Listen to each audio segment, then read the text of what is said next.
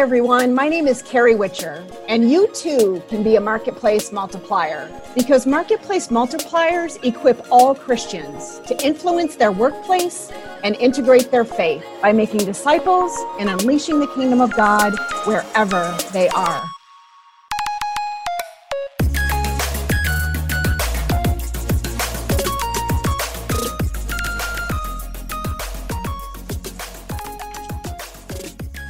Welcome to another episode of the Marketplace Multipliers Podcast. I'm Jeff Clark, and I serve as the Associate Head Basketball Coach at Indiana Wesleyan. Today, we're joined by Dr. Wayne Lewis, the President of Houghton University.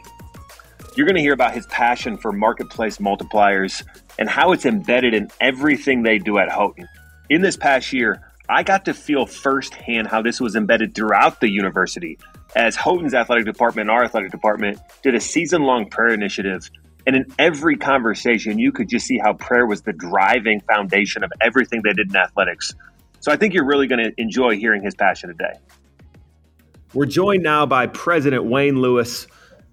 President Lewis, would love to just hear your heartbeat for marketplace multipliers. It's something that I know, knowing you, is close to why you're in Christian higher ed. But why don't you just share with the audience why this means so much to you?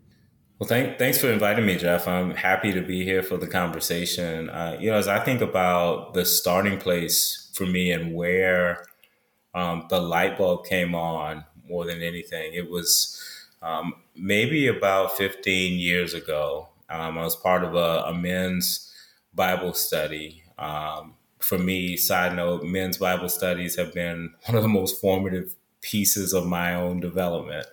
Uh, but this group of guys um, who I did life with and stay connected with, we we picked different books that we would go through, and we got to to one particular month we chose um, Chan's um, Multiply, and that book was a game changer for me because up to that point, you know, there's nothing new here for me. I, I understood the the call of Christ. I understood that uh, we were called to live as disciples and make disciples. But I don't know that it had ever been really on the front burner for me. I think my own living, my own behavior, um, my own ministry and work within the church um, had been primary for me. And that time together over that book, in, in lots of ways, convicted me and made me realize that if I'm not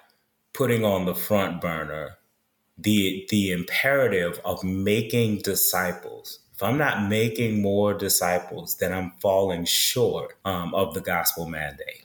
It's amazing to hear you say that because I think so often as we do this work, that's what we hear. People that are right where you were at, uh, the their faith, um, it informs the way they act, their ethics, Mm-hmm. Um, but anything else is an add-on. It's not the primary driver of what they do. So I'd be curious, what did you see in that book that made the light bulbs come on, and what changed for you after that? Because I know so many people resonate with that spot that you were in. Mm-hmm. You know, again, I, I don't know that it was it was there was any magical phrase or magical chapter. I think it was more than anything the opportunity for this group of, of people to come together and wrestle with for a month's time um, what it looked like to be faithful to the gospel call to make disciples versus overlook it or think of it as a small part um, of what we do and who we are. Uh, so now take that understanding, fast forward 15 years, and I'm president of a Christian university, which and as I think about that group of guys, they would have been as shocked as anybody um, to, to to see that coming. But I, that burn, that desire in my heart is still there, not just for me, but the imperative to make sure we're doing everything in our power and using all our resources to equip our students to be able to go into their lives most of whom are not going into ordained ministry. So going into, um, you know, medicine or teaching or music, um, or, or the legal field and make disciples of men and women, understanding that they're going to have greater opportunities to make disciples and to spread the gospel um, than people who are, in fact, ordained and working in the church in a full time capacity. And I know that every time that I've talked with you, your passion for this burns bright. I mean, it is contagious. So I'm curious how you carry that into your role because you're looking over an entire university and you're trying to embed that in every discipline, every area of study. So, how do you steward that passion so it gets infused throughout your campus? Yeah, I think it. I think for me, it, it's a question of priorities and the imperative of discipling young people and equipping them to make disciples is not one of my priorities. As a Christian college president, it is my primary hmm. priority there there are lots of places where young people can go to get a great education. You don't need to go to a Christ centered institution to get the skills and knowledge to be a physician or an attorney or a teacher. You can get those certifications, you can get that knowledge anywhere.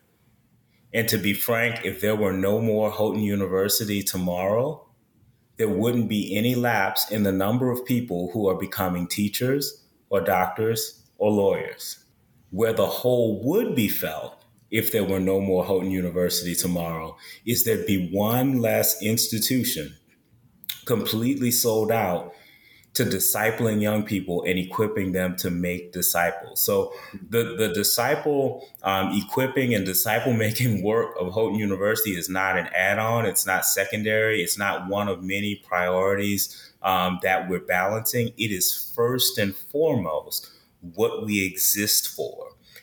Everything else comes second.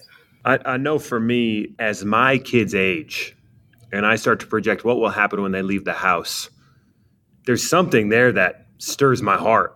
When I think, where do I want my children to end up? It's in a place like you're talking about. So maybe talk to that parent right now who maybe they've never even considered Christian higher education because they've never heard this vision. Oh, my kid might want to be a nurse so all I do is look at all nursing schools and compare them. But you're saying, no, there's something different about our heartbeat that might compel you to come here. What would you say to that parent to draw them to a place, your place or a place like Houghton, where disciple making is primary and it is a motivating passion for the people who are teaching the students? Oh, great question. Because I, I think there are many parents many Christian parents who have either not had a Christian college experience or they're not personally familiar or acquainted with a Christian college and might not understand what we do.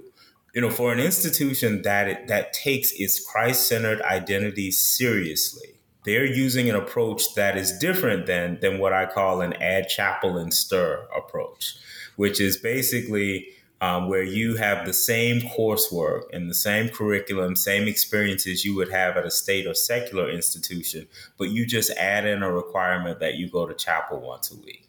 That's not who we are.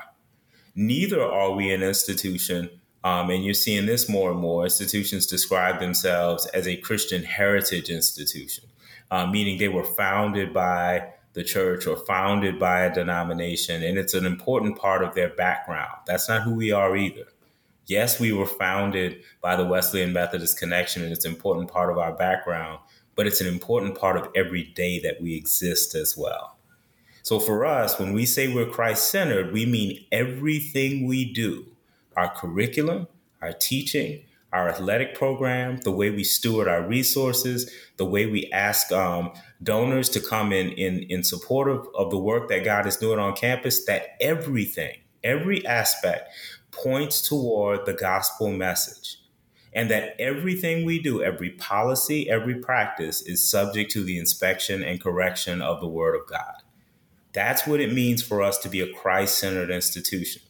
So, young people who are interested in becoming um, a physicist or a physician or a musician or a teacher, they don't have to choose between an institution where they're going to get an exceptional academic experience or go somewhere where their, their faith is going to be nurtured and they're going to be discipled.